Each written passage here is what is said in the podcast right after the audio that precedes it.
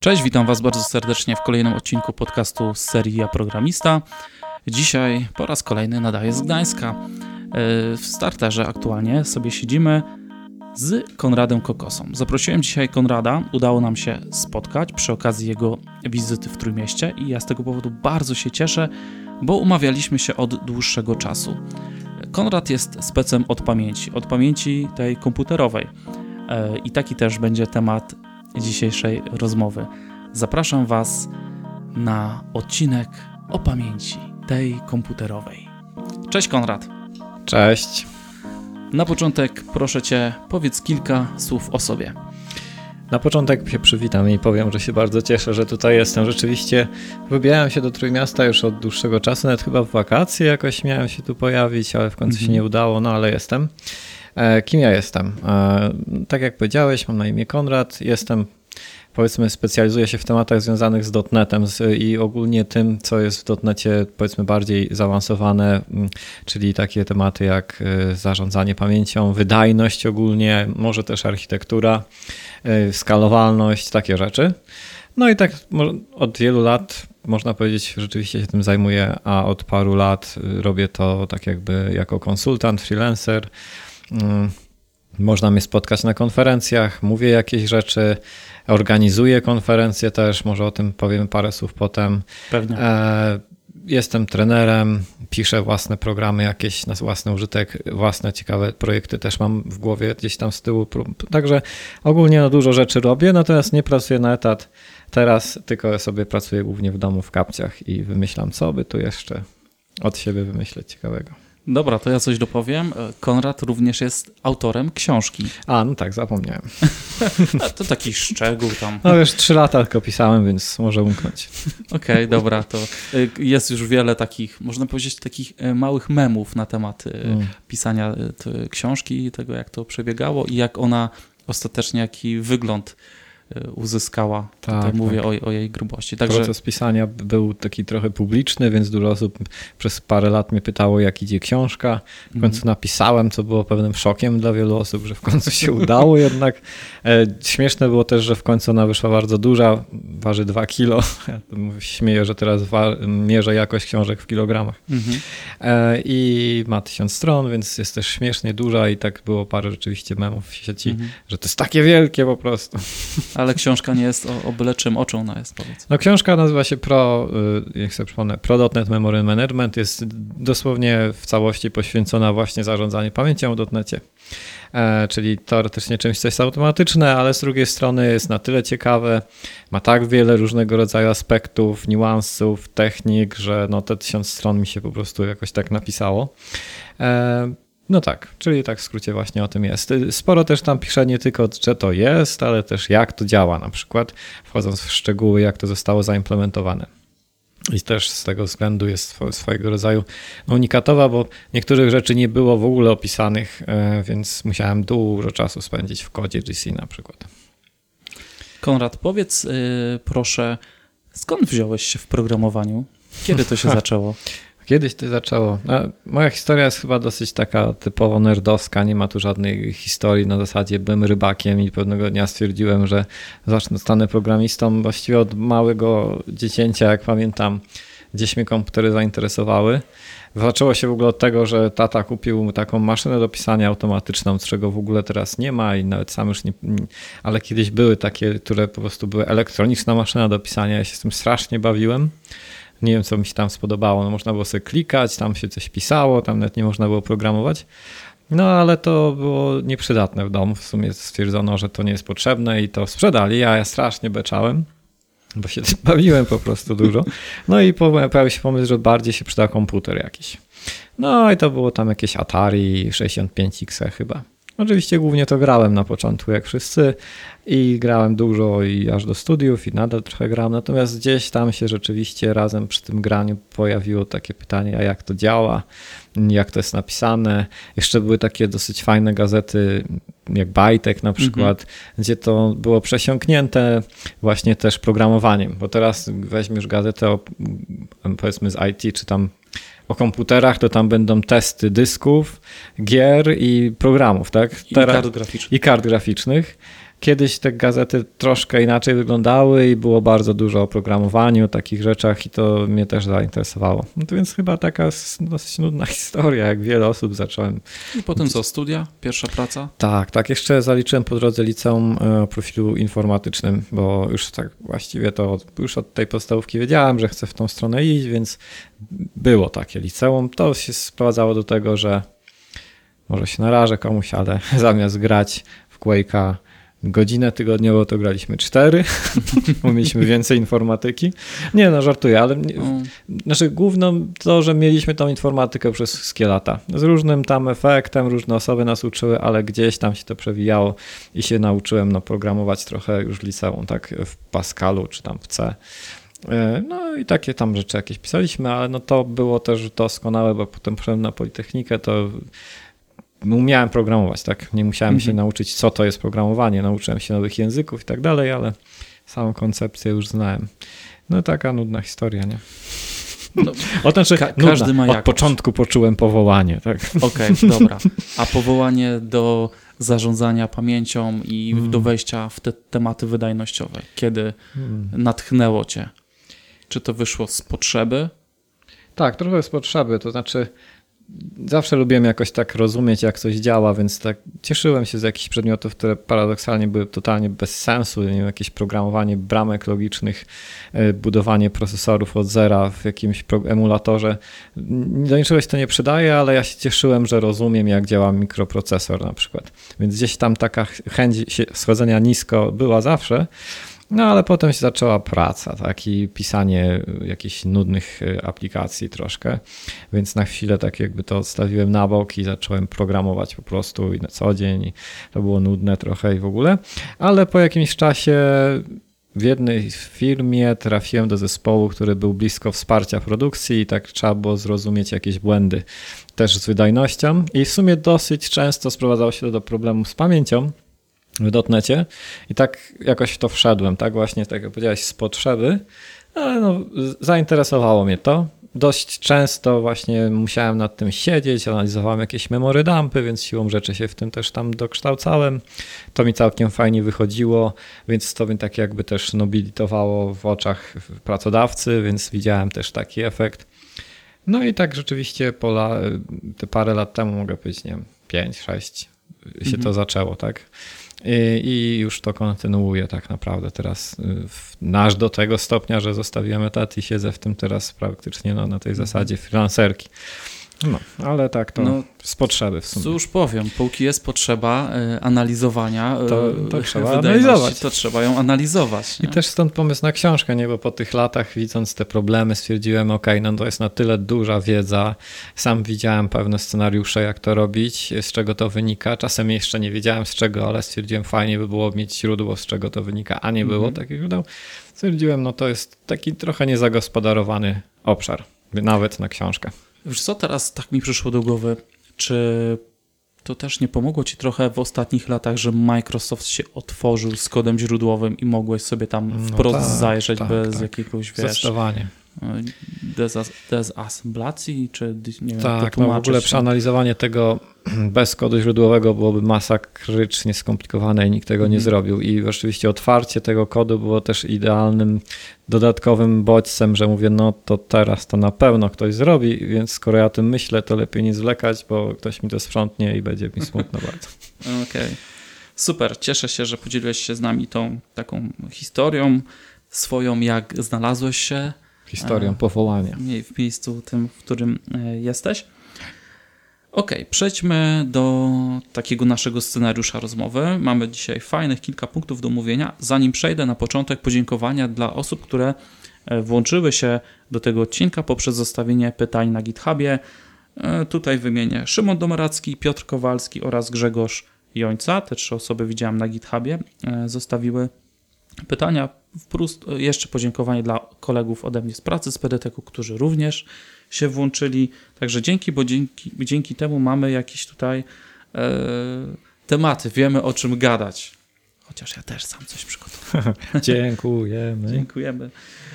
Dobrze, na początek. porozmawiajmy o architekturach komputerowych. Hmm. Zróbmy taki, wiesz, wstęp już z gruba. Z grubej rury. Z grubej tak, rury. Żeby odstraszyć wszystkich. Żeby odstraszyć, słuchajcie, to nie będzie miękki odcinek. E, ja miałem jakąś taką fajną książkę o architekturach, taką w szkole policjalnej dawali. Tam było wszystko fajnie opisane, co to jest RAM, co hmm. to jest ROM, co to jest pamięć trwała, właśnie co to jest pamięć ulotna. Hmm. Konrad, zapodaj tutaj kilka fajnych rzeczy na temat pamięci komputerowej. Kiedyś, Zap... skąd wzięła się w ogóle ta koncepcja, może tak historycznie? Hmm. No, koncepcja wzięła się z potrzeby, jak zawsze, tak? Na początku te komputery wielkie, które tam można na zdjęciach zobaczyć, ważące pięć ton, programowało się dziurkując taśmy i tak naprawdę nie miały za dużo tej pamięci. To było kilkanaście, kilkadziesiąt jakichś pojedynczych rejestrów, więc nie wiem, taki pięciotonowy pierwszy komputer Mark jeden na przykład miał siedemset bajtów pamięci, a ważył pięć ton. I to było mało, tak? No i to było takie tylko na tymczasowe dane, tak jak teraz mamy zmienne. A trudno było to traktować pamięcią, to było miejsce na dane do obliczeń. No ale przyszło do głowy komuś, że no w sumie mamy te taśmy, to się trochę ciężko modyfikuje, trzeba wydziurkować od nowa, no to jest fizyczne, się zniszczy, trzeba przekładać kupę tych karteczek, więc fajnie by było pamięć wykorzystać do trzymania samego programu tam również. I to był jeden z takich przełomów, żeby nie tylko trzymać tam dane tymczasowe, ale program sam w sobie. No i oczywiście do tego jeszcze fajnie by było trzymać więcej danych, więc siłą rzeczy wymyślano sposoby, jak zwiększyć liczbę tej pamięci, ilość tej, tej, tej pamięci, żeby, żeby więcej danych tam trzymać w tym sam program. No i tak się na, na, narodziła te pierwsze tam architektury, w których mm, zaczęto rozróżniać część, która przechowuje dane od programów i część, która przechowuje programy. I, i ten podział tak wyglądał, że no te dane były w tej, powiedzmy, szybszej, chociaż to brzmi śmiesznie, jeżeli sinus liczył się minutę, no ale w szybszej części były dane, a w tej wolniejszej, czyli w tych kartkach, no to był, były programy.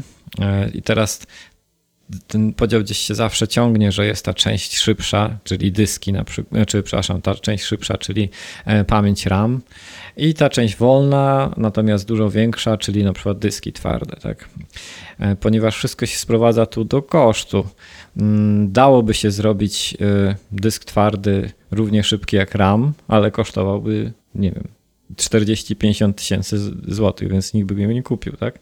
Natomiast w technologii, w której się dyski produkuje, no one są większe, ale trochę wolniejsze i zawsze jest ten kompromis między wydajnością, szybkością i stąd zawsze taki hierarchiczny podział na dane w tych architekturach powstaje. Jest sobie procesor, który jest tym naszym sercem, rdzeniem, który przetwarza dane i on musi mieć jak najszybszy dostęp do danych, więc ma w sobie tak zwane rejestry i w tych rejestrach na nich operuje. No ale rejestrów jest mało i nie da się tam pomieścić za dużo rzeczy. I to nam przypomina te pierwsze siedemset bajtów z pięćset, pięciotonowych komputerów. To, to są teraz rejestry. I jest sobie pamięć RAM, która jest szybsza ze względu na budowę i trochę większa.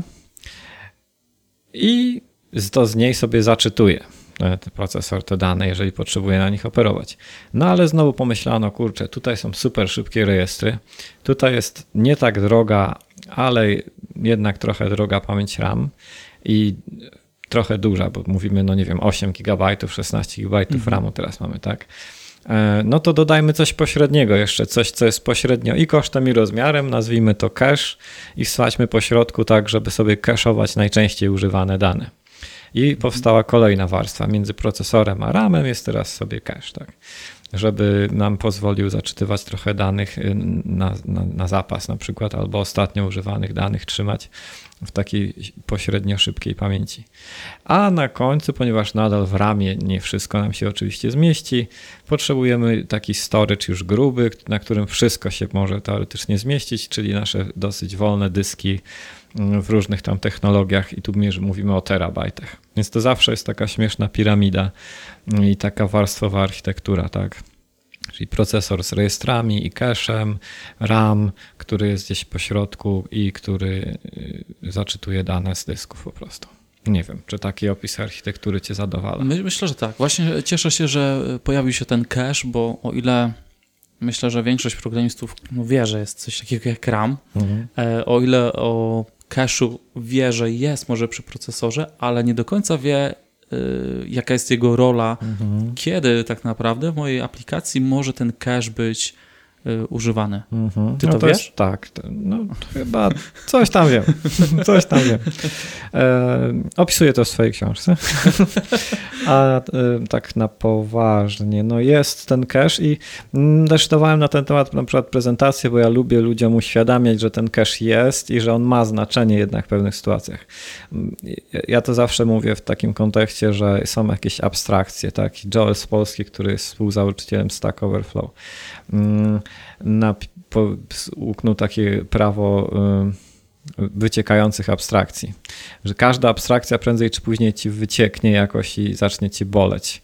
Y, wygodną abstrakcją jest procesor i pamięć i cache teoretycznie nie istnieje, tutaj jest abstrakcją, której nie ma, ale w pewnym momencie ci zacznie implementacja tego cache'u w jakiś sposób wyciekać i zaczniesz mieć z tego powodu problem. Na przykład, żeby nie mówić tak ogólnikowo, no ten cache cache'uje w jakichś blokach, najczęściej trzydziestoczterobajtowych, tak zwany cache line. No i teraz, jeżeli odczytujesz choćby jeden bajt, no to nie ma tak, że ten jeden bajt tylko wczytasz do cache'a, tylko całe sześćdziesiąt cztery bajtów wczytujesz z pamięci do cache'a. No i okej, okay, ale może tylko ten jeden bajt ci był potrzebny i za chwilę potrzebujesz bajtu z innego obszaru pamięci, ale znowu musisz zaczytać całe sześćdziesiąt cztery bajty. Gdyż tak skakał po pamięci, żeby odczytać tylko jeden pojedynczy bajt, to będziesz non-stop doczytywał dodatkowe sześćdziesiąt trzy bajty, które są ci kompletnie niepotrzebne, tak? No ale są zaczytywane, bo tak to jest skonstruowane. I to oznacza, że na przykład zawsze odczyt liniowy, sekwencyjny jest dużo wydajniejszy, no bo odczytujesz wszystko, wszystko wykorzystujesz, tak? I w tym przypadku taki odczyt sekwencyjny zawsze jest podstawową optymalizacją, jeżeli chodzi o użycie pamięci. I ludzie nie wiedzą tego, tak? Ludzie myślą, że jest RAM, który jest jakąś abstrakcyjną kostką, z której możesz bajt po bajcie w dowolnym miejscu wszystko wyjmować. A nagle się okazuje, że to, jak sobie rozłożysz obiekty w pamięci, jak sobie rozłożysz dane w obiektach, no to to się przekłada potem na zużycie, znaczy tak naprawdę na tą wydajność aplikacji całej tak naprawdę. Oczywiście zależy, jak często tam sięgasz, no ale zakładamy zawsze, że mówimy tu o jakichś takich scenariuszach trochę bardziej zaawansowanych niż wystawienie jednej faktury na dzień, tak? Bo tutaj to każdy system sobie poradzi. No. Tak, dźwignie. I myślę, że tak fajnie przeszliśmy od tego zapisu sekwencyjnego i odczytu do czegoś takiego, co jest, co nazywa się zarządzanie pamięcią. Co kryje się pod pojęciem zarządzania pamięcią? Zarządzanie pamięcią... No. Tutaj by trzeba wrócić do czasów niezarządzania pamięcią, żeby najłatwiej to wytłumaczyć. Jeżeli okay. ktoś miał taką przyjemność albo nieprzyjemność, zależy jak to, to traktuje, programować w C czy w C plus plus, to klasyczne języki niezarządzane, musisz zawsze stworzyć sobie pamięć na obiekt i potem pamiętać, żeby to zwolnić, tą pamięć. Bo jak tego nie zrobisz, to ci ta pamięć będzie przyrastać po prostu, aż ci się w końcu skończy. Więc y, to są do tego niezarządzane środowiska, że ty sam odpowiadasz za to zarządzanie, nazwijmy to. Oczywiście tam są jakieś mechanizmy, które mają w tym pomóc, ale summa summarum to i tak są tylko pomocnicze mechanizmy. Natomiast ponieważ tak było, wymyślono, że to zarządzanie pamięcią ręczne jest dość takie żmudne, nudne, trudne nawet i po co to robić? To jest taka technikalna rzecz, technikalia bardzo. Jak programujesz aplikację, skupiasz się, powinieneś się skupiać na domenie, na tym, co tam robi biznes, a nie na tym, żeby pamiętać, że tu masz wskaźnik i ja go tu przekazuję i tutaj muszę go jeszcze przekazać i chyba tu mogę go zwolnić, ale w sumie mam nadzieję, że tu jest dobre miejsce i że nikt potem nie będzie jeszcze próbował go użyć i tak dalej, więc mm, chciałem... Żeby się tego wszystkiego pozbyć, zaczęto wprowadzać zarządzane środowiska. No i w tym kontekście będzie to zarządzanie pamięcią miało sens. Środowiska, które same zarządzają pamięcią. Ja, ja to tak rozumiem. Czyli my mamy tylko jedną prostą możliwość, stworzyć obiekt, a całą resztą zajmuje się zarządzalne środowisko.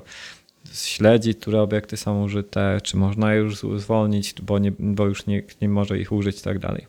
To jest to zarządzanie pamięcią. Okej. Okay. Czyli i żeby tak, tutaj jeszcze C, C plus plus są niezarządzane, a tych zarządzanych jest sporo, tak? To jest dotnet, Java, cały J V M, który, na którym działają języki jak Java, Scala, Go, Python, Ruby, no dużo jest tych zarządzanych mhm. środowisk. Tak naprawdę. A JavaScript? JavaScript też. Oj, widzisz, podświadomie pominąłem. Jednak, jednak ja i JavaScript. Musiałem to wyciągnąć z ciebie trochę. Jest, ten, istnieje ten język. Ten. A Rust, który ostatnio jest tak popularny? A Rust jest śmiesznym językiem, który jest gdzieś po środku, bo on nie jest zarządzany, on jest niezarządzany tak naprawdę, tylko tam nie, nie ma jakiejś maszyny wirtualnej, jakiegoś środowiska. To jest taki C plus plus na sterydach, w którym yy, to dbanie o, za, o, o to, czy obiekt już może nas zwolnić, czy nie, zostało tak krwiście wstawione w sam język i przez składnie, i przez mechanizmy, które tam są. Tak jakby on, sam kompilator dba o to, czy ty już możesz zwolnić obiekt. Tam jest bardzo istotne pojęcie tak zwane własności, czyli tworzysz obiekt i kto jest właścicielem tego obiektu. I tylko właściciel obiektu może zwolnić ten obiekt. I tą własność przekazujesz, czyli mówisz, o teraz ty jesteś właścicielem tego obiektu, ja już nie jestem. I potem mhm. ten obiekt powie, ok, ja już go użyłem, teraz ja go już nie chcę, teraz ty jesteś właścicielem. Takie, takie delegowanie. Tak, tak. I, to, i, i tam... To jest takie pożyczanie właśnie tej własności główną koncepcją, która dba o to i to jest na poziomie kompilacji w ogóle. Także nie możesz skompilować teoretycznie kodu, który by zwolnił obiekt, który jest jeszcze używany. Jak będziecie programować w Ruście, to tam jest ten fighting with borrow checker, taki ich wręcz memowy zwrot, ponieważ próbując skompilować program w Ruście, ciągle walczysz z tym checkerem, który sprawdza, czy ty możesz zrobić to, co ci się wydało, że możesz, a on ci mówi, nie możesz, bo tu byś, jakbyś to zrobił, to byś stworzył wyciek na przykład, w skrócie. Tak to wygląda. Mhm. W dotnecie mamy takie coś? Nie. Okej. Okay. E, dało, znaczy, ponieważ to jest kwestia samej kompilacji mhm. i specyfikacji języka, dałoby się to zrobić, natomiast nie ma takiego języka. No i też aż takiej potrzeby, bo w dotnecie no, mamy automatyczne zarządzanie, ale tak, dałoby się. Sięgnąłem y, sobie do y, pamięcią do czasów, kiedy pamiętam uruchamiałem aplikacje napisane w C plus plus. Mhm. I bardzo często dostawały coś takiego jak Access Validation Exception. No właśnie, to Co jest to, to jest? No to jest coś takiego, że sięgasz pod adres, który nie należy do pamięci twojego procesu. Po prostu dostajesz wskaźnik, adres to jest, nie wiem, w kosmos gdzieś strzelający. To nie jest pamięć, którą sobie zaalokowałeś ty jako ty, więc system operacyjny ci mówi, no hola, no ale to nie jest twoja pamięć, czemu chcesz tam sięgnąć, tak? No i to jest najczęściej właśnie bo, bo wtedy... Bo ja tak w kodzie mam. No, bo ty masz tak w kodzie, bo myślałeś, że ten wskaźnik tutaj jest jeszcze poprawny, tak? A on mhm. ci zwolnił ktoś w międzyczasie, na przykład obiekt z tamtego miejsca. Cała pamięć już nie jest z tego procesu i, i ciach. Um, co za odpowiada za sprawdzenie tego? To jest kwestia systemu operacyjnego? Że ja odwołuję się, tak? To system operacyjny trzyma to, że wie, że ten obszar jest dla tego procesu zarezerwowany? Summa summarum można tak powiedzieć, tak.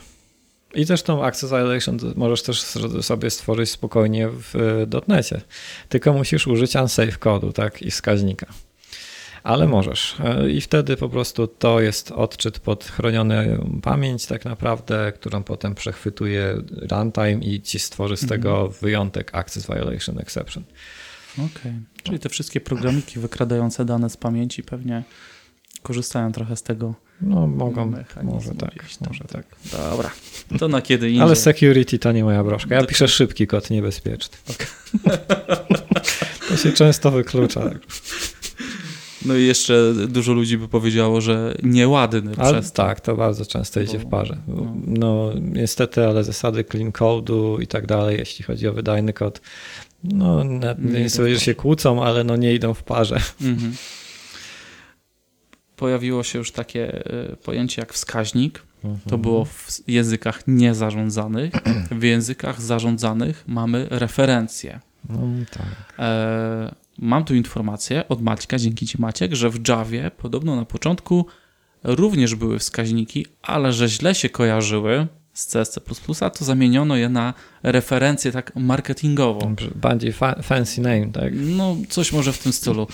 Jest jakaś różnica między tymi dwoma obiektami, nie wiem, Jakie no koncepcyjna trochę bardziej, bo jeśli mhm. byśmy spojrzeli sobie w sam runtime, to tak naprawdę chodzi o to, że to jest wskaźnik nadal. Referencja jest wskaźnikiem w runtime, tylko jest obudowana o pewne kontrole, tak? Na przykład wskaźniki jako takie mają arytmetykę wskaźników, czyli możesz dodać jedynkę do wskaźnika i to ci zwiększa adres o jeden e, rozmiar obiektu typu tego wskaźnika. No i tak dalej, i tak dalej. Mhm. E, natomiast no, w dotnecie te referencje tego nie mają. Referencja po prostu jest wskaźnikiem w jakiś tam sposób interpretowaną przez runtime, wskazujący w jakieś ustalone miejsce tego obiektu, może niekoniecznie na początek, dbająca o kontrolę typów, czyli no, tak jakby referencja na inta to będzie referencja na inta i nie możesz tam tak w prosty sposób wskazywać stringa tym referencjom. Więc taka, nazwałbym to typowa, bezpiecznie typowana obudówka wskaźnika. Chyba tak. No i dlatego też myślę, dobrze tego nie nazywać pointerem, czyli to nie jest tylko marketingowy chwyt, ale no jest to trochę więcej niż wskaźnik mm-hmm. taki goły. No i też mamy wskaźniki w C-Sharpie, więc by się to kłóciło, tak? No w unsafe kodzie możesz napisać wskaźniki, gwiazdka i tak dalej. Pozdrawiam cię, Szymon, bo jesteś wielkim fanem, że się śmieje, że wskaźniki musi używać i tak dalej. E, także da się, no i to też to jest dobre, że to się da odróżnić. Okej. Okay. Y- Wycieki pamięci. Coś, z czym mamy, myślę, że wszystkich, we wszystkich językach zarządzanych, niezarządzanych, także e, styczność na pewnym etapie, szczególnie co się chyba pojawia, e, kiedy ktoś napisze swój pierwszy, na przykład Windowsowy serwis, który chodzi sobie przez tydzień i po tygodniu okazuje się, że mhm. już tego ramu jest coraz mniej, bo wiem z doświadczenia, że dopóki pisało się biedne aplikacje informsowe działające przez trzydzieści minut, mhm. naprawdę nikt za bardzo się nie przejmował tym, bo proces był kilowany, nie ma problemu. Nawet nie, można było nie zauważyć. Można było nawet nie zauważyć, chyba że na przykład robiło się jakoś rzeczywiście o, twar, taką ciężką operację przetwarzania dużej ilości danych. Mhm. No ale nagle pisze tak samo sobie Windowsowy serwis, on sobie chodzi przez pięć dni i puch. I klient dzwoni, pamięć mi się kończy, panie, panie, panie już nie mogę się, dokładać. Co, co, się, co się dzieje, nie? Mhm. Co to jest wyciek pamięci? No, to jest właśnie taki ciekawy paradoks, z którym się można spotkać, tak? Bo z jednej strony wszędzie się trąbi, że to są zarządzane środowiska i sama pamięć się zwalnia, a nagle ktoś mówi o wycieku pamięci, co się daje kłócić. No i to jest takie odkrycie też dla wielu osób, że jednak one istnieją faktycznie w różnej formie. To też zależy, co zdefiniujemy przez wyciek pamięci, bo taki prawdziwy wyciek, że jest obiekt, nie wiem, ktoś, że, że, nie wiem, że zarządzanie pamięcią zapomniało zwolnić obiekt, no to się nie zdarzy, bo to by znaczyło, że to jest błąd w runtime. To raczej smutna rzecz by była. No ale nadal istnieją sposoby, że możemy sprawić, że te obiekty będą nam narastać, że nie będą zwolniane. I każde tam jakieś środowisko ma swoje pewne ulubione, że tak powiem, źródła tego. W takim jednym z nieśmiertelnych w dotnecie to będzie nieodpinanie handlerów na eventy na przykład. Dodajesz sobie mhm. event handler, który dzięki temu spinasz w ten sposób klasę docelową ze źródłową. Źródłowa żyje non-stop, bo to jest na przykład forma Windows formsowa właśnie, no i ci narasta tam. Tych handlerów masz setki, tysiące, miliony potem, no i, i summa summarum ci te bajty rosną, bo nie odpinasz tych handlerów i nie można zwolnić pamięci tych słuchaczy. I to jest jedno ze źródeł, tak? Po, zwłaszcza jak ten handler jest statyczny i już wtedy statyczna zmienna żyje cały program, więc będzie sobie to fajnie narastało. Więc takie źródło. I, i, i kilka takich typowych źródeł można, można znaleźć. Właśnie też na przykład źle skonfigurowane i dependency container, I O C kontejnery mogą jakoś tak sprawić, że będziesz powoływał obiekty, one nie będą zwalniane, bo będą się gromadzić, tak? Bo coś tam źle skonfigurowałeś w tym kontenerze. I tak dalej, i tak dalej. Więc to są wycieki w takim sensie właśnie trochę złego użycia, a nie tego że błędu samego w sobie, no ale nadal, nadal mogą się zdarzać. Albo śmieszny wyciek, kiedy trzeba trochę bardziej głęboko wejść w to, jak to wszystko działa i okazuje się, że masz dużą fragmentację, czyli fragmentacja to jest coś takiego, że masz obiekty i dziury na puste obiekty, na, na, na obiekty. Tylko że tych dziur jest dużo, ale na tyle małych, że nie możesz tam nic wsadzić. Więc tak jakby masz taki ser szwajcarski, pamięć z mnóstwem dziur, których nie możesz użyć i używasz pamięci znacznie więcej niż byś mógł, bo są te mhm. dziury, których nie używasz. Więc takie źródło też może wystąpić, która sprawia, że to no, w sumie nie jest wyciek w sensie takim, no ale jest to nieustanny wzrost zużycia procesu, pamięci procesu. Więc czyli to jak nie jest zwał, mit. tak zwał, ale rośnie ci pamięć, więc jest to wyciek. I to nie jest mit zdecydowanie. I właśnie od analizy takich rzeczy też się zaczęło u mnie, tak? No, czemu rośnie pamięć w procesie i trzeba, jak można z tym walczyć? Czy, zwłaszcza trzydziestodwubitowe no, aplikacje A S P dotnetowe, mhm. czyli takie klasyczne, do wielu lat były używane, hostowane na jajesie. Są używane? Są używane nadal. Pamięć takiego procesu trzydziestodwubitowego ma trzy i pół gigabajta ramu, max trzy dostępnego. To nie jest dużo w dzisiejszych czasach. I te trzy giga, jak ta pamięć nam rośnie, może się wyczerpywać w parę godzin, tak? No i co można zrobić? Można restartować tą aplikację co parę godzin. Pierwsze co, nie? I to jest najprostszy jak fix. Ustawić krona i restartować tak. pulę. I tylko na, restartować nakładające się tak, żeby nie było zastoju, tylko mieć kilka restartowanych takich aplikacji non-stop. Robiliśmy takie rzeczy. Albo restart codzienny wystarczał. Mhm. Ale no narastało to i warto było zrozumieć czemu. No i właśnie to były jakieś takie powody. I w takich sytuacjach co najczęściej się robi? I też, przepraszam, że ci wtrącę, bo mhm. to jest śmieszne, to nie musi być błąd w twoim kodzie. I to może być błąd w Microsoftowej bibliotece. Mieliśmy błąd w serializerze X M L-owym. On chyba nadal jest. Czy tam, tak. I w trzeba, procesorze... trzeba to obchodzić, wiedzieć jak wykorzystać tak, odpowiednio. Który konstruktor użyć, bo dokładnie, w dokumentacji M S D N jest napisane, jeśli użyjesz tego konstruktora, to stworzysz wyciek pamięci. Dziękujemy. Albo błąd w X S L T procesorze, który nie jest udokumentowany, który właśnie wewnętrznie sobie zapinał jakiś event handler do swojego czegoś tam i to po prostu rosło. Procesowaliśmy bardzo dużo X S L T-ków dziennie i to po prostu rosło w nieskończoność. Więc to nie musi być wyciek w naszym kodzie nawet, tak? Mhm.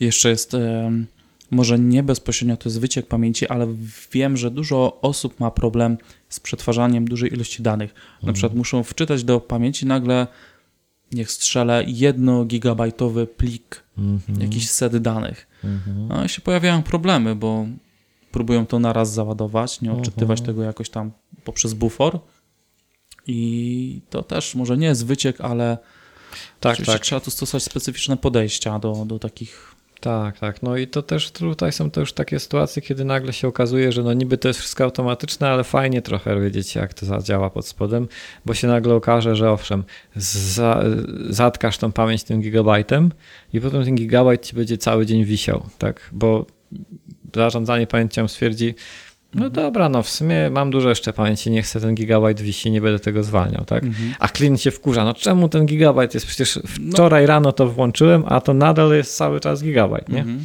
I nie wie... Czy on musi tyle zabierać? Tak, czemu to tyle zabiera? Przecież mhm. to jest cały czas gigabajt, nie? No to ja też spotkałem się z takim podejściem.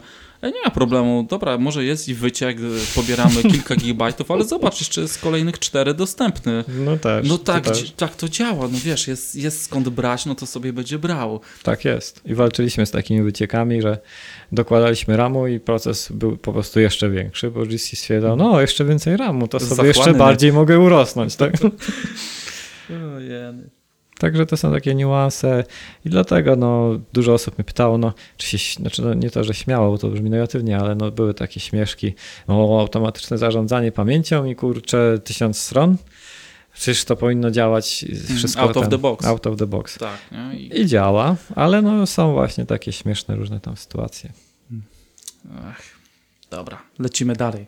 Garbage Collector to jest twój ulubiony, twój przyjaciel. Tak. Przyjaciel. Co stoi za koncepcją Garbage Collectora? To, to jest właśnie to, to, żeby samemu nie być odpowiedzialnym za zwalnianie pamięci, tylko żeby zrzucić to na jakiś twór. W sumie śmiesznie, bo na przykład w środowisku Javowym zauważyłem, czy tam ogólnie J V M-owym, mówią na to śmieciarz, mhm. a my nie. Jakoś w dotnecie trzymamy się tego G C Garbage Collector. Mhm. No i taki śmieciarz jest odpowiedzialny za to, żeby tą pamięć zwalniać, żebyśmy my o tym nie musieli myśleć. To się w ogóle narodziło w czasach LISPa, już tam w latach sześćdziesiątych. Bo LISP, nie wiem czy tam miałeś przyjemność, albo czy słuchacze mieli przyjemność programować sobie w takim języku, jest czysto funkcyjny. czyli tak naprawdę sprowadza się do wykonywania kolejnych funkcji. I tak jakby koncepcja, że gdzieś tam trzeba jakiś obiekt stworzyć i zwolnić, no totalnie jest niefunkcyjny. Mhm. To, to jest jakaś techniczna kwestia, która nie powinna się tam pojawiać. I, te, i z tej potrzeby właśnie twórca wymyślił, no to zróbmy G C, tak żebyśmy nie musieli się tym zajmować. Tworzymy sobie obiekty, bo są potrzebne, a potem już samo się to będzie zwalniać. No i tak się ten garbage collector naz- tą nazwę wprowadził. Yy. Poszedł, stawił jakąś tam bardzo pierwszą, pierwotną wersję. John McCarthy. John, tak, tak. W sześćdziesiątym siódmym chyba. W pięćdziesiątym dziewiątym. pięćdziesiątym dziewiątym, okej, okay, dobra, bo tam on parę wersji jeszcze. Mm-hmm. Pier, pierwotna pewno data się taka przejawia jego tych pierwszych prac i artykułu tam naukowego jakiegoś papieru na ten temat. I ten koncepcja w sumie nie dużo że się zmieniła od tych czasów, to znaczy to nie jest jakaś rewolucja absolutna, te koncepcje są przemieli, przemieliwane na różne sposoby, ale w gruncie rzeczy to jest cały czas to samo. Czyli właśnie stwórzmy na boku sobie coś, co samo będzie obserwować, które obiekty można już usunąć, żeby się my nie musieli tym martwić. Bo raz, że to nas odzwalnia od tego dosyć żmudnego obowiązku, dwa, że to jest bezpieczniejsze, bo to się nie powinno pomylić, a my zawsze się możemy pomylić. Mhm. A jakbyś y, mógł z grubsza powiedzieć, bo podejrzewam, że to się różni od implementacji, jak on, y, w jaki sposób garbage collector monitoruje lub podejmuje decyzję o tym, że może ten obiekt zniszczyć? Mm. No, to jest zawsze oparte o śledzenie i tak zwaną osiągalność obiektów. Po prostu w pewnym momencie zatrzymujemy, powiedzmy, najprostszej implementacji wszystkie wątki w aplikacji i sobie patrzymy, jakie mamy teraz tak zwane rooty, czyli co, jakie obiekty są takimi źródłami, czyli to będą na przykład zmienne lokalne, statyczne zmienne. I kilka innych tam źródeł jeszcze. I od tego startujemy i zaczynamy chodzić od tych obiektów, wychodząc z, z nich do obiektów, na które one wskazują, potem idąc na obiekty, które wskazują tamte obiekty. Przechodzimy cały taki graf wszystkich obiektów, które da się osiągnąć z naszego kodu. A całą resztę oznacza, je właściwie oznacza jako takie właśnie reachable, czyli osiągalne. To znaczy one są osiągalne, czyli jeszcze jest szansa, że ich użyjemy. A całej reszty nie użyjemy, no bo nie da się do nich sięgnąć w żaden sposób z aplikacji, więc wiemy, że są do usunięcia. I mhm. po prostu będziemy je potem jakoś tam usuwać. Aha, czyli tak sobie typuję. Ty, ty, tak, ty tak. i ty. Znaczy typuję właśnie no, chodząc po tym grafie, mhm. nie? Czyli mhm. ma pewność. Co jest przybliżenie tego, czy to tak jakby żywotności tych obiektów, no bo to, że ty możesz z kodu sięgnąć do jakiegoś obiektu, nie znaczy, że to zrobisz. No, no ale to byłoby przewidywanie przyszłości, czy to mm-hmm. zrobisz. No nie da się tego zrobić. Tak. Jedynym przybliżeniem jest to, że da się w ogóle do niego sięgnąć, więc jego jeszcze nie możemy usunąć, a resztę obiektów możemy. Ciach, jakoś się tam usuwamy. Um, powiedz mi, czy tych, koncepcja tego, że mamy różne rodzaje, czy mam ten heap pierwszego poziomu, drugiego, mhm. w dotnecie to w innych, w J V M-ach czy, czy w innych językach zarządzanych jest też podobnie rozwiązane, że te obiekty dłużej żyjące są gdzieś tam przesuwane? Mm, tak, bo tu mówisz właśnie o tej koncepcji generacji, tak to, mhm. generacji, tak to generacji. się ogólnie w mhm. podręcznikach określa, bo, bo jest taka obserwacja, na, który, na której to jest oparte. W sumie ona jest nazwana hipotezą, a to w sumie jest tak patologiczne, że każdy by to pewno wymyślił. To znaczy, to jest obserwacja, że najczęściej giną obiekty młode, no bo jest dużo bardzo takich tymczasowych, zmiennych, szybko coś tam stwórz, coś tam policz, zwróć. Więc bardzo dużo mamy takich obiektów, które tworzymy i szybko gin- powinny, szybko są niepotrzebne. Mhm. Więc chcemy je traktować inaczej, bo jest ich dużo, a chcemy też trochę inaczej traktować obiekty, które, bo jest też spora grupka obiektów długo żyjących, na przykład jakieś skaszowane dane, statyczne dane, takie, które są przez cały czas aplikacji, no jakieś tam logery, nie logery, jakieś obiekty, które cały czas żyją prawie, więc je też byśmy chcieli inaczej traktować. No i sobie dzielimy obiekty na te generacje, czyli generację najmłodszą, najstarszą, czasem jakieś pośrednie. I tak działa w dotnecie to. W J V M jest bardzo różnie. Kilka tych defi- defaultowych takich klasycznych G C ma generację, te najnowsze na ogół nie mają. Jakieś takie garbage collectory, jak możecie sobie poczytać teraz ostatnio wprowadzone Shenandoah, czy jak to tam się czyta, albo Z jeden, nie mają generacji, mhm. ponieważ nie jest ta koncepcja akurat tam potrzebna, więc to nie jest wymóg, tak jakby. Trudno powiedzieć. Powiedziałbym nawet, że te najnowsze nie mają. Ja piszę swój i nie będzie miał. Okej, okay, czyli J V M ma kilka e, tak. silników G C, a w dotnecie mamy? Jeden. Jeden. Jeden. No to jest Na, taka narzucony, sytu... ale jest też alternatywny. Jest alternatywny, na którym się? pracuję. E, e, właściwie ma, mam już dwie nazwy. O. Jest Zero G C, mhm. który, tak jak sama nazwa mówi, nic nie robi, e, ale No. może zanim ci o tym odpowiem, odpowiem ci jeszcze parę słów o tych J V M-owych, dobra? Za, zawieźmy to. Mhm. E, ponieważ w J V M-ie ogólnie świat Java jest otwarty od lat. Był przynajmniej. Nie wiem, teraz trochę się zmienia i tam jest trochę zamieszania. Mhm. No ale to był świat kojarzący się z open source'em i tak dalej. I tam to, ta otwartość sprawiła, że powstawały inne klony, na przykład runtime'u J V M-owego i tam wsadzano inne G C albo wpisano po prostu inne G C i wsadzano w ten open source'owy runtime. I tam już jest kilka do wyborów. Z pudełka są co najmniej cztery, a jeszcze więksi gracze piszą własne. Jakieś tam Red Haty piszą własne, różni, różni tam kontrybutorzy związani z Linuxem pewno głównie i J V M-em piszą własne G C i też często są one open source'owe, więc tam jest taka kultura wręcz tego pisania tych i tam ten rozwój jest, jesteśmy do tyłu, jeśli chodzi o dotnet. Tam, tam rzeczywiście sporo lepiej i, i więcej się tam toczy takiego researchu. Są właśnie te nowe G C pojawiające się, niektóre są takie już jak jakby out of the box, inne są związane właśnie z konkretnymi producentami, ale są. I są zaawansowane. Rzeczywiście jest na co, jest co podglądać, że tak powiem. No to pewnie za tym stoi w ogóle cała taka analiza naukowa, jakaś tak, potężna, tak. potężna, no skomplikowane algorytmy, jak to... Tak, to jest...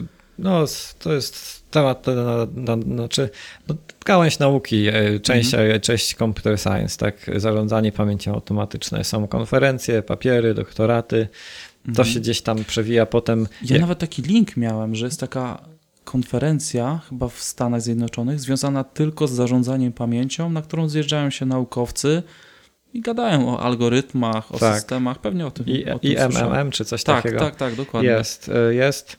Niestety papiery są nie, nie, nie, nie, nie, niedostępne za darmo. To jest tam w ramach A C M-u czy jakiegoś, więc się nie da tak poczytać, ale jest rzeczywiście i to są, oni tam tłuką generalnie właśnie jak zrobić dobre G C w skrócie. I to się bardzo często teraz kręci wokół jak najbardziej współbieżnego G C, czyli stworzenie G C, który nigdy nie zatrzymuje aplikacji na przykład. Co nie jest proste, no bo wątki działają, tworzą, alokują, mm-hmm. relacje między obiektami się zmieniają. No i jak zrobić, żeby ten narzut G C był jak najmniejszy na przykład. No i rzeczywiście no, to są trzysta akademickie papiery na ten temat, które potem gdzieś się tam przekładają na jakieś algorytmy, których możemy używać.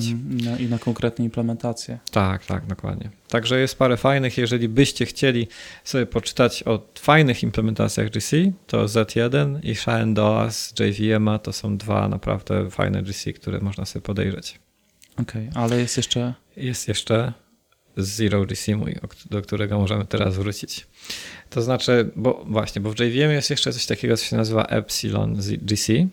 To jest taki G C, który napisano po to, żeby on nic nie robił, żeby móc się z czymś porównywać, czyli takie G C, które tylko alokuje obiekty, ale ich nie zwalnia.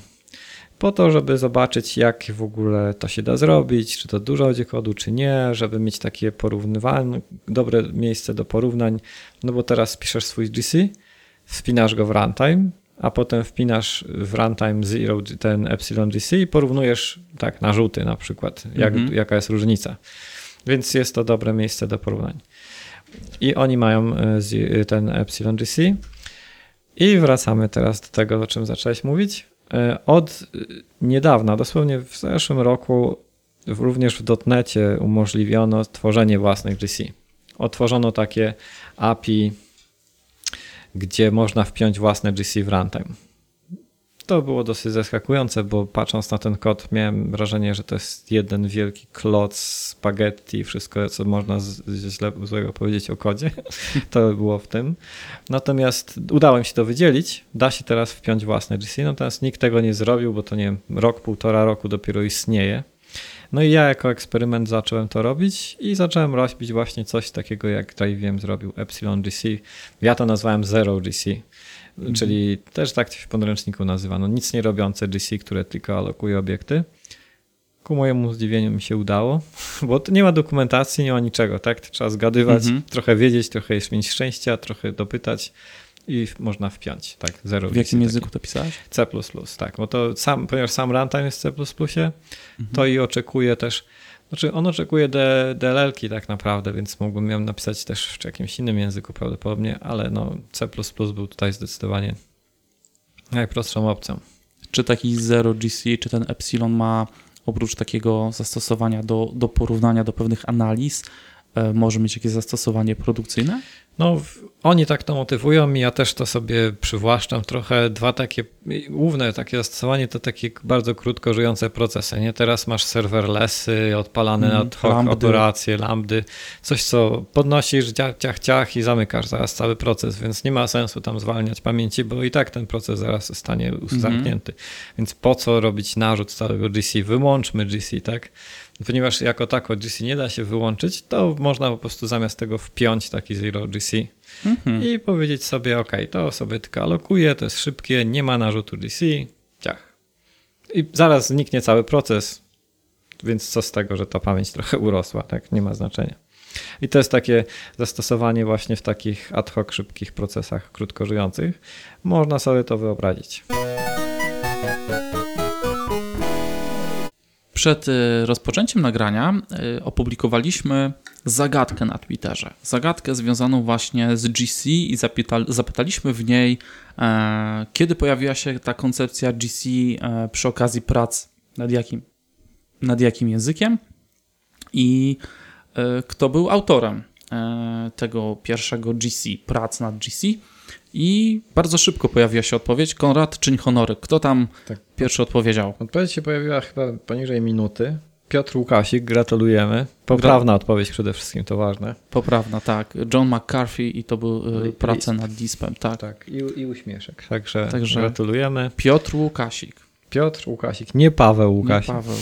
Ku, ku naszemu... nasz, nasz kolega dotnetowiec nam się tak kojarzy tutaj bardzo, tak. ale Piotr. Nie. Także Piotrze, gratulujemy. Dla ciebie będą gadżety od Microsoftu. Nie wiemy, czy po drodze ci z Microsoftem, czy nie. Będzie taka fajna przypineczka, słomeczka. Taka słomeczka? Fajna, tak, taka metalowa. Hmm. I dostaniesz jeszcze koszuleczkę. Ale no, powiem ci... Nie wiem, czy na piżamę będzie dobra, bo Microsoft się troszkę nie postarał, no. Ale okej. Okay. No ale Microsoft. Ale no Microsoft, także takie gadżety e, do ciebie I e, wysyłam. Sława, sława, tak? No. no i sława i pojawiłeś się w podcaście, i także uuu. Pamiętam na całe życie. Konrad, y, czy chciałbyś teraz y, mieć też swoje takie dodatkowe pięć minut związane z kącikiem poezji? No tak niekoniecznie, no. Ale Jan bardzo cię namawiam. Ale namawiasz. Słuchajcie, no, nie Konrad, y, jak wejdziecie na jego bloga, czyli to jest blog kropka kokosa? blog kropka kokosa kropka net kokosa kropka net. Konrad kilka lat temu miał pierwsze przymiarki takie piśmiennicze i... Y, pisał opowiadania, hmm, takie tak. trochę osadzone w świecie I T chyba właśnie? Nie, tak, nie. to była Ta... koncepcja takiej alternatywnej rzeczywistości. Polska w dzisiejszych latach, ale hmm. wciąż istniejącym komunizmie i bloku wschodnim całym istniejącym. Coś w sumie to potem Netflix nakręcił, ten tysiąc dziewięćset osiemdziesiąty coś tam, tak. Tak, mój rocznik. Hmm. Więc ja wymyśliłem, że Konrad, skoro tak go ciągnie do, do pisarstwa, e, będzie miał też takie swoje e, tutaj e, małą minutkę, kącik poezji. E, wysłałem mu wczoraj taki limeryk. Znalazłem to, słuchaj, gdzieś tam w jakimś P D F-ie z jakiejś uczelni. Zmieniłem tylko imię. E... To naprawdę znalazłeś? Myślałem, że to napisałeś. Nie, ja to znalazłem. Ja musiałem jeszcze w ogóle patrzeć definicję limeryka, bo ja to przeczytałem, ja w ogóle nie wiedziałem, o co w tym chodzi. Ja też patrzyłem. I, i okej, okay, mówię, o dobra, czyli chyba rzeczywiście to jest limeryk, więc y, ja teraz dodaję jakąś taką muzyczkę w tle. Wyobraź sobie, że jest taki fajny klimat. Weź może telefon sobie do ręki. A powiedz żebyś... mi, czy pierwsza linijka jest częścią tego limeryka? A czekaj, to co ja ci wysłałem? Bo na tyle się nie, nie znam. Oj, oj, czekaj, czekaj, czekaj. To... Czekaj, to lokalizacji. Oto część...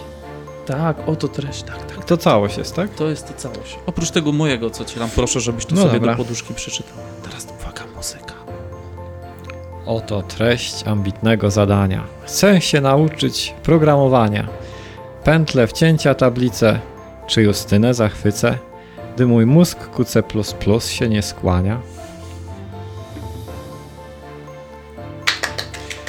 Uh, Dziękuję. To był, to Pozdrawiam to... moją panią od polskiego, która zawsze mówiła z taką poważną miną, że, bo, że ja nie akcent, w ogóle nie mam intonacji żadnej. To, I to był Konrad Kokosa i jego minutowy kącik poezji w podcaście Dev Session u Grzegorza Kotwisa. Dziękuję bardzo. A teraz wracamy na tematy pamięciowe. Jak Konrad? Czuję, że tak trochę tutaj wniosłeś. Poczułem się teraz znacznie tak bardziej humanistycznie. Okej. Okay. I dobrze, bo przechodzimy na lżejsze tematy. Wychodzimy trochę z dołu, z tych pamięci, wskaźników, referencji G C i przejdźmy trochę na taki wyższy poziom abstrakcji, na kod biznesowy. To, co piszemy najczęściej na co dzień. Oczywiście wiele z nas, wielu z nas na pewno siedzi w bibliotekach, które musi optymalizować, bardzo musi dbać o pamięć, schodzi nisko, ale no nie ukrywamy, że apki webowe, jakieś inne tule, narzędzia, to co piszemy najczęściej, kod biznesowy, rozwiązywanie takiego problemu domenowego, to jest w ogóle inna bajka, my się tam skupiamy na czym innym. Mm. Ale gdzieś tam z tyłu głowy, no trzeba trochę wiedzieć, że coś alokujemy, coś się dzieje, może ta pętla tutaj taka w nieskończoność nie jest dobrą opcją, więc jakie najczęściej ty spotykasz, analizując też u klientów te aplikacje, błędy, czy błędne założenia może, jeśli chodzi właśnie o, o te koncepcje takie pamięciowe? Mhm. No tak, dwojaka odpowiedź tutaj mi się nasuwa. Pierwsza, taki trochę disclaimer. Ja tak tutaj bardzo właśnie wchodzimy w takie tematy, tutaj wydajność. Potem idzie się do klienta i na ogół problemy są zupełnie gdzie indziej, czyli na przykład S Q L, który jest bardzo wolny, tak, albo typowo N plus jeden problem, że jeden request H T T P triggeruje tysiąc zapytań S Q L-owych, tak, i to jest wolne. No ale dobra, to załóżmy, że tego się pozbywamy i potem chodzi o nasz kod i jego tak jakby memory awareness, czy jakoś tak to nazwać, mhm.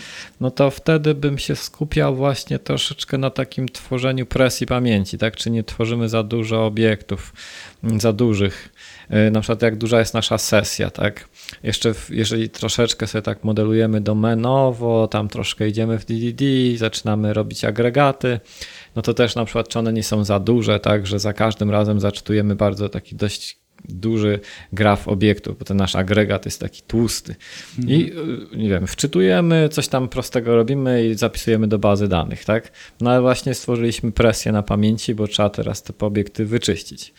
I może to jest na przykład za, za duży narzut, tak? Czy w sesji nie trzymamy za dużo, bo sesja trwa trzydzieści minut, więc nam się fajnie kumuluje, bo każdy wchodzący klient na naszą webową aplikację trzyma w sesji dużo danych. I musi się tymi danymi coś dziać przez te trzydzieści minut, a jak mamy dużo klientów naraz, no to nam szybko eksploduje ta pamięć, tak? Bo na przykład każda sesja to jest trzydzieści megabajtów. Dużo, mało, no niby niedużo, ale jak masz tysiąc klientów mhm. naraz, a zwróćmy uwagę, że chodzi o to, że oni nie są naraz, tylko że w ciągu ostatnich trzydziestu minut na przykład było tysiąc klientów, co już łatwiej spełnić, no to ci ta pamięć będzie puchła, tak? Także takie właśnie... rozmiary tych obiektów, myślę, że tutaj na tym bym się skupił. czy, hmm. czy nie za duża presja. I to też nie w takim aspekcie, że tam nie wiem, czy tutaj stworzyć strukturę, czy klasę, czy coś takiego. Po prostu w samym sensie modelu domenowego, czy nie zaczytuję za dużo danych naraz, może nie wszystkich potrzebuję akurat teraz. Hmm. Yy, może część sobie doczytam dopiero, albo w ogóle rozdzielę ten projekt klas tak, że na ogół i tak jest tylko mi potrzebna ta część, a tamta część znacznie rzadziej. Także w takim, w takim tutaj mhm. miejscu chyba bym poszukał. Okay. Ja często y, widzę, że jest taki problem, że skupiamy się na swoim takim małym wycinku funkcjonalności. Jesteśmy w jakiejś klasce, no dobra, tu nie będzie dużego narzutu, mhm. ale okazuje się, że w całości, jak dopniemy, wiesz, wszystko dookoła, mhm. no to się jakby robi już za ciężko, że, tak. że zbyt wąsko czasem patrzymy. I tam nagle to jest używane przez kogoś, kto ty to używasz trzy razy na dzień, ale mm-hmm. ktoś to co request nagle zaczyna używać. Tak? Dokładnie. I też problem właśnie próbki danych. My testujemy czy zapytanie squallowe, czy jakieś metody na dziesięciu, stu obiektach, potem apka idzie do klienta, żyje tam rok, dwa lata, dane się kumulują i nagle twoja metoda mhm. jest używana w kontekście stu tysięcy jakichś tak. rekordów i wtedy mm, klęka. I wtedy nagle się okazuje, że ta pamięć się kończy. Mhm. Czy zastanawiam się, bo pojawia się tu pewnie jakiś taki koncept optymalizacji i też zbyt wczesnej optymalizacji, mhm. czyli ten premature optym. optymalization. Mhm. E, jakie ty masz z tym e, doświadczenie? Kiedy warto albo w jakiś sposób właśnie wychwycić, przewidzieć to i zawczasu już się e, zabezpieczyć, jakoś pomyśleć o tym? Ja mam takie podejście, że po pierwsze rzeczywiście ta przedwczesna optymalizacja, już ta legendarna, na nią trzeba uważać, żeby teraz nad każdą linijką nie siedzieć, być sparaliżowanym, że ty napiszesz zaraz kod, który będzie za dużo alokował i siedzisz godzinę i myślisz, jak ta linijka ma wyglądać. Pisać po prostu pewną wiedzę, którą się da zdobyć właśnie tam na blogach, gdzieś na konferencjach, może z mojej książki, może z czyichś blogów. No, taką mieć trochę, taką mniej więcej pojęcie, gdzie najczęściej trzeba uważać, bo możesz dużo zaalokować. Jakieś pięć dziesięć takich mieć, nie wiem, punktów. I to sobie na to zwracać uwagę programując. I to byłaby tak jakby odpowiedzialność każdej osoby programującej. Może w częścią code review mogłoby to być. Natomiast i to jest pierwszy taki aspekt, a potem to trzeba by to po prostu obserwować na produkcji. No bo albo wcześniej, jak chcemy, na, naj, najlepiej co najmniej na produkcji, żeby wiedzieć, no jak to się ostatecznie sprawuje. Najlepiej śledzić trendy, no bo powiedzmy, że coś dokomitowałeś, nie byłeś świadom, a na, okazuje się, że po wdrożeniu procent zajmuje dwadzieścia procent więcej pamięci, mhm. wtedy się zastanowić, tak? Czyli z jednej strony takie proaktywne, świadome programowanie, z drugiej strony trochę reaktywne obserwowanie, czy to na pewno się nadal dobrze zachowuje.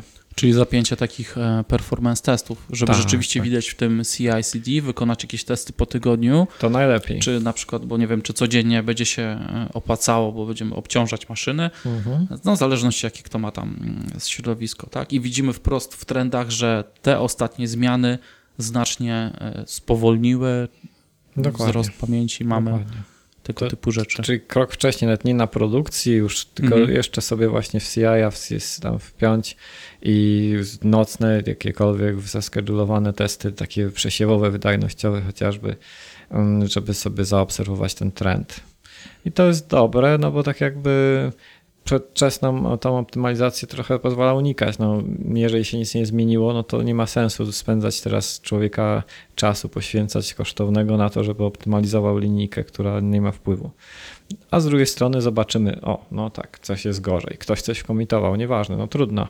Może nie wiedział, może się douczy, może tak zrobił świadomie, bo się śpieszył, no ale już wiemy, że coś jest i teraz możemy się tam cofnąć, sobie spojrzeć i tam patrzeć rzeczywiście, więc w ten sposób, nie? Tak, mhm. tak chyba, chyba tak to widzę, no, taki idealny model widzę. No. Mhm. Um, chyba teraz pójdę trochę w dotneta, bo tak mi przyszło do głowy takie e, typowe pułapki, też czasem na rozmowach rekrutacyjnych one się zdarzają. Um, przykład, mamy pętlę i wewnątrz tej pętli e, e, robimy instancję obiektu, I teraz pytanie, co lepiej, czy ten obiekt instancjonować wewnątrz pętli, czy może zadeklarować zmienne, zmienną przed pętlą hmm. i wiesz, tam co się wydarzy, nie? Albo mhm. słynna konkatenacja mhm. stringów. No tak, no, no na pewno konkatenacja stringów jest koronnym przykładem wiedzy, którą warto mieć, tak, że tam te stringi są niemutowalne, jak dodajesz coś do stringa, to tak naprawdę tworzysz nowego, a tamten stary musi być teraz usunięty mhm. i to można w ten sposób nagenerowywać dużo śmieci takich, więc tak. Tylko nie wiem w sumie, do czego zmierzałeś z jakimś z, pytaniem. Zmierzałem właśnie, żeby trochę takich e, pułapek może A, spróbować. Parę no jakieś... właśnie takich jakbyś podał. Takich. Znaczy w sumie dużo mi tam przychodzi do głowy, natomiast chyba, chyba nie ma co się aż tak rozdrobniać. Na pewno bym uważał na takie rzeczy jak właśnie takie najbardziej i znowu mówimy o takich ścieżkach trochę bardziej krytycznych niż wołanych raz na dzień, tak? Mhm. Właśnie konkatenacja stringów, twor- linków wszelkiego rodzaju. Pisząc linku mamy tendencję do, pisania, do, do tworzenia anonimowych typów jakichś tam, zwłaszcza w selekcie. Mm. Więc to też jest narzut, tak? Sam linku tam pod spodem alokuje jakieś enumeratory, mhm. więc trochę tego jest i takie zapytanie linku, no trzeba być przynajmniej świadomym, że to może trochę naalokować nam obiektów. I jeżeli to będziemy bardzo gęstej pętli robić, to możemy tych śmieci dużo produkować. Mhm. Tablice duże. Jak tworzymy duże tablice, to one trafią tam do tego large object heapu. On nie jest defragmentowany, więc narażamy się na fragmentację, tak? Ponieważ później tam tablica zniknie, tworzą się dziury, ale może za chwilę tworzymy tablicę większą, więc nie ma miejsca tam na nią. Więc taka rzecz. No na przykład takie trzy mi przyszły do głowy. Mhm. A jeśli um, zdarzy się już problem? Jesteśmy mhm. w środowisku, czy to testowym, czy, czy u klienta. Um, jakie strategie zastosować do, do analizy takiego wycieku? Nie wiem, czy możemy tu coś uniwersalnego powiedzieć w kontekście dotneta, J V M a, i na przykład, nie wiem, załóżmy, że jesteśmy na Windowsowych maszynach, uh-huh. nie? No tutaj właściwie niezależnie od środowiska, tak jakby sposób postępowania jest taki sam, wydaje mi się. To po pierwsze musimy stwierdzić, czy to jest wyciek zarządzany, czy niezarządzany, bo być może używamy biblioteki, która jest napisana w C plus plus, nawet tego nie wiemy, bo ona pod spodem jest jakoś opakowana i ona nie zwalnia pamięci. Więc trzeba by sobie spojrzeć na zużycie procesu w ogóle z punktu widzenia systemu i rozróżnienia, są na to sposoby na pewno w dotnecie są, każdy tam runtime na pewno ma, żeby zobaczyć, która, jaka część procesu jest rzeczywiście zarządzana, a która jest niezarządzana i która rośnie. I to nam już da ten przesiew, czy patrzymy na niezarządzany wyciek, czy właśnie patrzymy na zarządzaną część, to jest pierwsza. Potem jak już powiedzmy, że wiemy, że to jest zarządzana, to musimy sobie odpowiedzieć na pytanie bardzo proste, a często pomijane, czy w ogóle G C zadziałał, bo tak jak sobie już tutaj trochę śmieliśmy się, G C jest bardzo takie mm, leniwe, powiedziałbym, i nieagresywne. Póki jest dużo pamięci, to nie będzie specjalnie starało się uruchamiać, więc może tak być, że pamięć nam rośnie nie dlatego, że mamy wyciek, tylko dlatego, że G C stwierdzało cały czas, że nie ma jeszcze potrzeby pamięci odśmiecić. Więc to jest drugi krok, stwierdzenie, czy G C w ogóle działa. Jeżeli nie, no to zastanowienie się, dlaczego jeszcze się nie odpala. A jak już wiemy, że się odpala, no to wtedy dopiero wejście w analizę, jak, co trzyma te obiekty. Bo wiemy, wyciek taki sprowadza się do tego, że coś trzyma nam te obiekty. No i znowu tak naprawdę dwa podejścia i to też w każdym możliwym zarządzanym środowisku. Robisz sobie tak zwanego memory dumpa, czyli zrzut pamięci i patrzysz, co tam w środku siedzi. No to jest taka wada, to jest pojedynczy zrzut, wy, wy, wyciechany w danej mm-hmm. sekundzie obraz pamięci, więc tak jakby sporo wiemy, ale jeszcze fajniejsze jest, jak mamy drugiego memory dumpa i sobie porównamy w czasie. Mamy ten trend. I mamy trend. I różne narzędzia w każdym środowisku istnieją, takie czy siakie, które na ogół właśnie pozwalają porównać. I widzimy, tych obiektów przyrosło tyle megabajtów i po prostu no, często z takiego porównania dość szybko widać. To po prostu co jest źródłem, co, co nam mhm. narasta, jakie obiekty. Tam to jest trochę taka detektywistyczna praca, bo wiadomo, że w takiej prawdziwej, koszernej aplikacji webowej ten obiekt grafów jest duży, tam jest bardzo dużo cache, nie cache, jakieś śmiecie. Tych obiektów, których przyrosło jest na ogół dużo, one mają ze sobą relacje, więc nie jest tak, że tam w pierwszej linijce ciach od razu, tak, to jest ten nasz obiekt, który narasta. bo to jest na ogół gdzieś pomiędzy liniami, trzeba sobie znaleźć i wydedukować, że akurat ten obiekt no, tam powoduje, że te inne żyją i tak dalej. No ale da się to właśnie najprościej porównując po prostu znaleźć. To tak wygląda w każdym środowisku. Mhm. A czy ze swojego doświadczenia jako konsultant hmm, pamiętasz jakieś takie naprawdę bardzo ciekawe, ciekawe przypadki, a, analizy. No ciekawe nie takie wycieki. Potem, że no słuchajcie, to tam nie wiem, pięćset tysięcy zalokowaliście jakichś dziwnych stringów przez przypadek e, w pętlach. Coś takiego. Była taka śmieszna rzecz. E, znaczy dwie rzeczy mi się przypominają. Pierwsza to taka, właśnie nawet już o tym wspomniałem, taka nieświadomość, że jest fragmentacja i tworzymy bardzo dużo. Znaczy inaczej, może powiem o objawie. Chodziło o to, że po prostu im więcej dodałeś pamięci, tym więcej pamięci proces zużywał, bo G C widziało, że jest więcej pamięci i nie odśmiecał tej pamięci, bo miał dużą fragmentację, ale stwierdzał, ok, no w sumie to nie ma problemu. Kompaktowanie tego, czyli usuwanie tej fragmentacji trwałoby długo, to ja tego nie robię. I ta pamięć rosła i rosła. I jakbyś dodał tyle gigabajtów ramu, to proces by zajmował tyle gigabajtów ramu więcej i tak w kółko, więc to taka śmieszna rzecz. A druga, no to coś takiego, że był, była pętla, że był, był, był w, w WebRequestie było coś, co procesowało, zamieniało bardzo prostego stringa na innego stringa, taki replace. Masz powiedzmy H T M L a i chcesz tam zamienić jakiś tag na inny tag. Mhm. Ale to było robione jakiś tak dziwnym regexem, który tak dużo alokował, że właśnie, a to było w każdym requestie, który się zdarzał, w każdym requestie bodajże handlerze, serwerowym handlerze JavaScriptu, więc tego było w cholerę i naprawdę bardzo dużo stringów to alokowało. Znaczy regex nie jest, no nazwijmy to, najbardziej wydajnym rzeczą, jaką się wymyślił dotnet i on pod spodem też tam sporo jakichś sobie takich tymczasowych tablic alokuje, mhm. stringów pomocniczych, no i tego naprawdę było dużo w takim dumpie widać. I, i, i to właśnie źródło, nie? Tak jak otwierasz dumpa, który zajmuje trzy giga i widzisz gigabajt stringów i tablic, które pochodzą z jednego regexa. Mhm. To jest takie. I wystarczy go usunąć na stryb string replace'a, ale nawet nie jestem pewny, czy to w ogóle nie ten kod, nawet to nie był jakiś taki legacy, który nie był już potrzebny. Coś, coś w tym Aha. stylu. Słuchajcie, ten regex to jest silne narzędzie. Pamiętam, jak z Tomkiem Nurkiewiczem nagrywałem podcast, to wspominał taką sytuację, gdzie widział kod, jak ktoś porównywał, sprawdzał, czy liczba jest ujemna. A, poprzez, słuchałem, słuchałem, tak, poprzez tak. regexa, czy zaczyna się... On zamieniał liczbę na stringa i sprawdzał regexem, czy, czy jest minus z przodu. Z przodu tak. Regex. To jest kod, który będzie alokował. Ale działa. No działa, no. Z jednej strony można powiedzieć, że póki działa, to lepiej może nie tykać, bo nie wiadomo, może tam był jakieś, wiesz, założenie. Może to wynikało z czegoś, tak. Specyficzne pod spodem. Konrad, zbliżając się powoli ku końcowi, chciałbym zapytać Cię o pozyskiwanie wiedzy w tym temacie. Uh-huh. Od czego zacząć? Może taki playground, co sobie wymyślić, czy może własna biblioteka, jakieś benchmarkowanie, uh-huh.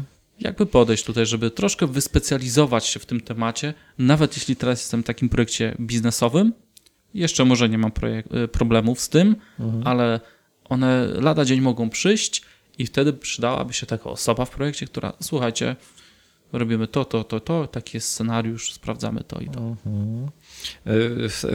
Czyli w, konkretnie w kontekście tak, ogólnie zarządzania pamięcią. Tak, dokładnie. I no, będę mówił głównie w dotnecie, tak, no bo tak jakby każdy ekosystem na pewno ma swoje jakieś źródła. Mi się wydaje, że znaczy teraz jest taki czas, że w dotnet Core bardzo dużo Microsoft w ogóle przykłada uwagi do tych rzeczy, więc w ogóle śledząc blogi mm-hmm. obecne, to ciągle będzie się to przewijać. Więc trudno uciec od tego tematu, od kolejnego artykułu, że zredukowano liczbę alokacji o ileś tam, tam bo ktoś mocno, dodał tam. Coś tam. A. Więc to jest fajne, fajny czas też z tego względu, no i to tak jakby ciągle się przewija, więc już z tych obecnych blogów. Natomiast no tak, moja książka oczywiście, ale to jest też taki dosyć duży materiał, tak? No, trzeba tysiąc stron przeczytać, więc to nie jest takie ad hoc sobie tego nie, nie zdobędziesz. Są całkiem fajne materiały, na przykład na Channel dziewięć i też opisujące takie od strony diagnostycznej bardziej narzędzie zwane PerfView w kontekście analizy pamięci na przykład i można sobie obejrzeć w godzinę, to mniej więcej zorientować. poczytać sobie tak naprawdę, kurczę, wydaje mi się, że, bo to widzisz, to jest takie rozdrobnione trochę, znaczy nie ma jakiegoś takiego super źródła, które odsyła mm-hmm. do innych. Cała ta wiedza się przewija głównie w blogach jakichś. I tam bym szukał, nie wiem, może jak, nie wiem, czy masz jakąś tę stronę, gdzie możemy zalinkować potem jakiś set takich linków. E, tak, jak będziemy publikować odcinek, to y, załączymy takie notatki i tam wpiszemy mhm. linki. Dasz swój taki tak, bo... zestaw, może jakieś fajne książki, które, które pomogły ci. I, e... Tak, tak. I, i też jeżeli ktoś lubi, to na przykład jest całkiem fajny zbiór takich po prostu na YouTubie nagrań z konferencji, tak, na mhm. te tematy, więc można poświęcić godzinę, trz, dwie, trzy, co jakiś czas jakąś sobie obejrzeć i to naprawdę też fajnie mhm. wprowadzi, więc zależy, czy ktoś woli czytać, czy ktoś woli oglądać, coś, coś się na pewno tu da znaleźć. I, i też no muszę wspomnieć, bo jest taka książka ogólnie o G C, nazywa się The Garbage Collection Handbook. I to jest taka bardzo, bardzo dobra akademicka praca kilkunastu czy kilku autorów, chociaż tam jest jeden główny autor. To jest taka opis właściwie wszelkich możliwych algorytmów zarządzania pamięcią, jakie sobie możesz wymyśleć. Jeżeli ktoś mówi, że zrobił coś nowego, to prawdopodobnie niekoniecznie, bo to tam już pewno jest opisane. To jest akademickie, agnostyczne językowo, tak jakby tam nie ma, właściwie o dotnecie jest wspomniane na jednej stronie, o Javie może na jakiejś innej. Sama książka ma sześćset stron. Po prostu algorytmika, tak? Więc jakby ktoś tak, nie wiem, się bardzo zainteresował tym, no to to jest takie źród- super źródło, no nie ma lepszego. Po przeczytaniu tego masz głowę pełną algorytmów i potem sobie tylko myślisz, czytając o tym, że w Javie jest jakiś tam G C, to sobie myślisz, aha, no to pisali o tym na stronie takiej i takiej. Mhm. To byłoby takie, ale to jest już naprawdę dla osób, które chcą wejść w to tak głębiej. Okej. Okay. Ja bym tylko dodał od siebie, że spróbowałbym pobawić się po prostu nawet analizą memory dumpa. Jakichś własnych. Własnych, mhm. własnych y, aplikacji, nad którymi pracujecie. Mhm. Nie czekać, aż się wydarzy coś złego i trzeba będzie gasić pożar, bo wtedy to dzwonicie do Konrada. Mhm.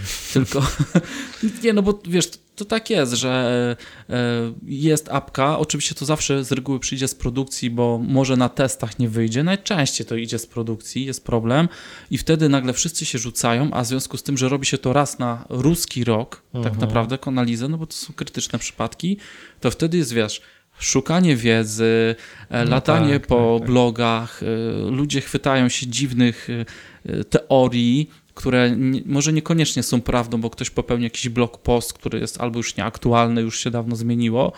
Hmm, e, Stack Overflow. No na przykład, nie? I, tak, i, i wydaje mi się, że fajnie od czasu do czasu jednak wziąć takiego memory dumpa, uh-huh. czy to w Javie, w jakikolwiek języku, spróbować go sobie przeanalizować, zobaczyć, co tam w trawie piszczy, zrobić to, sobie taki, tak. taką małą sesję memory dumpa, albo użyć PerfView w przypadku dotneta, mm-hmm. który jest właściwie beznarzutowym narzędziem, które również na produkcji można uruchomić, albo performance countery, które są jeszcze mniej narzutowe i sobie spojrzeć, jak to działa na produkcji. To nawet byłoby fajnym takim postem w sumie napisać coś takiego dla takich osób, które właśnie w sumie chyba mnie zainspirowałeś właśnie na blog post. O, jak się cieszę. Taki jak zacząć? Spójrz mhm. na swoją produkcję pod kątem pamięci, bez narzutu, nie? I tak, żeby sobie... Ja to ci zaraz sprzedam. On jest na kurs online. dobra, dobra. nie, no bo to jest, to jest wiedza, która przydaje się rzadko, ale no fajnie... Mhm. Ale czasem się przydaje. Ale przydaje I się, to nagłów w tym takim gorączkowym momencie. Dokładnie. I wtedy warto mieć takiego kogoś pod ręką. Możesz to być ty, drogi słuchaczu, który nagle wyjdzie... Będziesz miał swoje pięć minut, powiesz cyk, cyk, cyk, cyk, cyk. Mm. I wtedy szacun w firmie po prostu. Ba, limuzyny, szan... szampan. Dokładnie, szacun na dzielni. Ale no fakt, że no, znaczy moje, tak już abstrahując całkowicie od pamięci, moje doświadczenie jest takie, że warto się w firmie wychylać. Znaczy zależy od tego, co chcesz, jak chcesz żyć, tak? Ale jeżeli masz trochę jakiś taki moment w życiu, że masz trochę więcej, nie wiem, możesz sobie pozwolić na jakieś zaangażowanie emocjonalne w pracy, to warto się wychylić, powiedzieć ja to zrobię albo ja to przeanalizuję, tak? Mhm. Bo na ogół się uda, a to jest zawsze dobrze odebrane, tak? Ja nigdy nie żałowałem takiej aktywności przynajmniej. I tym bardzo pozytywnym akcentem będziemy kończyć. Konrad, dziękuję ci bardzo, że przyjąłeś zaproszenie do podcastu. że przyjechałeś specjalnie dla mnie do Trójmiasta. Dokładnie. Nie, tak naprawdę Konrad tutaj szkoli dotnet deweloperów po drugiej stronie ulicy. Będzie coś z nich? Oczywiście. Będzie, no dokładnie. E, dzięki jeszcze raz. Ja dla ciebie też mam te fajne gadżety o. z Microsoftu. O, laptop, a nie to koszulka. E, kolejna już tam, wiesz. Koszulka. Patrz, jest słomeczka a, to dla słomka. ciebie. Ciekawe. Tak. Patrz, to teraz mam, uwaga, tam, tam, tam, tam, tam. Super, mega przypinka z y, Azure Functions. Azure Functions. Niezła, nie? Niezła. To jest, to jest, to im najlepiej wyszło. No i jest Limited koszuleczka. Edition. Hmm, jest koszuleczka. Nie wiem, czy trafiłem z rozmiarem, w razie czego wymienimy. X S? No dziękuję. Taka opięta, wiesz. Bardzo ładna. Wrócisz do domu, no. Achievement Unlocked, super. Dziękuję ci Także, bardzo. Mam dzięki. nadzieję, że się podobało, że się ludzie czegoś, słuchacze drodzy nasi, dowiedzieli. Dokładnie, podzielcie się z nami opiniami, co myślicie o tym odcinku, w ogóle o temacie, który poruszaliśmy. Możecie to zrobić na Twitterze, G Kotwis, to jest mój nick, Konrad Kokosa, to jest, tak znajdziecie jedynego Konrada takiego w Polsce. W notatkach będą też linki do nas podrzucone. Zachęcam, podzielcie się opiniami, zostawcie recenzję na iTunes, to pozwoli dotrzeć do większej ilości słuchaczy. Dzięki temu rozrośnie się społeczność i, I wszyscy będą szczęśliwi. Dokładnie. Także I, I czytajcie o pamięci. Znaczy, no właśnie, dobrze, nie będę się wtrącał. Dzięki wielkie. Memento. Dziękujemy bardzo. Trzymajcie się. Cześć. Cześć.